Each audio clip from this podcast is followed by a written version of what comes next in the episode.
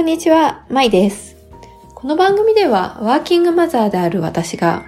仕事、子育て、自分と向き合うことで得た気づきから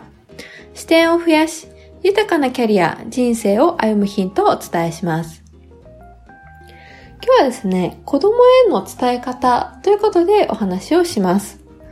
先日ですね、娘と、ま、近所を散歩している時に、まあ、30分ぐらいですね、二人でいろいろ歩いていたんですけれども、途中でふと娘が疲れたっていうふうに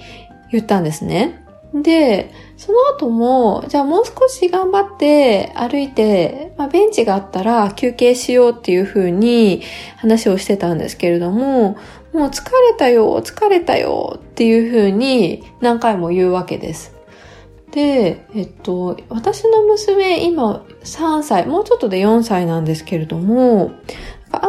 り前はその疲れたっていう言葉を言っていなかったような気がするなと思って、で、30分歩いたぐらいで本当に疲れるかなっていうふうに思ったんですね。で、その時にふと、なんかもしかしたら、これは私の真似をしてるんじゃないかなっていうふうに思ったことがありました。で、あの、仕事を復帰して、まあ、子育てと仕事を両立していく中で、おそらく仕事が結構、その、やることが多かったりして、で、家に帰ってきて、家事なんかをしてると、まあ、だんだん夜8時ぐらいになってくるとエネルギーが切れてきて、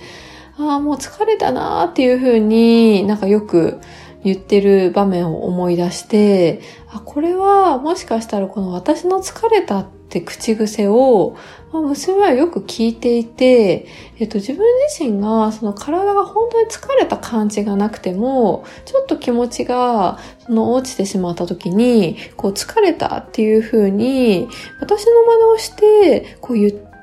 てしまってるんじゃないかなっていう風に思いました。で、その時になんか結構ドキッとして、もう本当にその子供は、その親のすごい細かい言葉から多分表情とか、私が自分自身で気づいてない癖とかまでも、娘自身は無意識で私から感じ取って真似をしているっていうことに、すごく改めて気づかされたという出来事でした。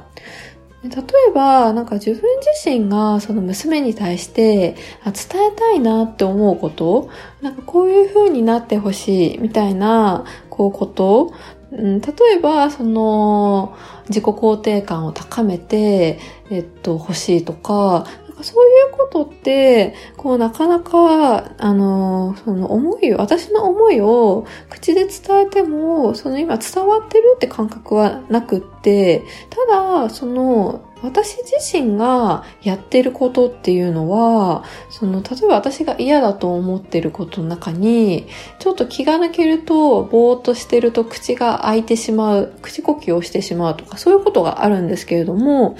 そういうところはすごくなんか親の姿を見ていて、子供も結構ぼーっとすると口が開いてたりするんですね。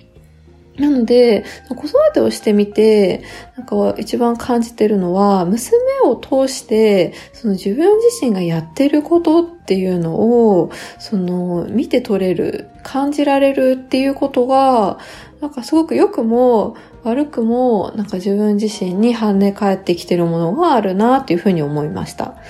そこで気づいたのは、やっぱりその改めてこう自分自身ができてないってことは、その人にはこう伝わらないなっていうふうに思っていて、逆に自分自身がしていることっていうのは無意識にも相手に伝わってるっていうことだというふうに感じました。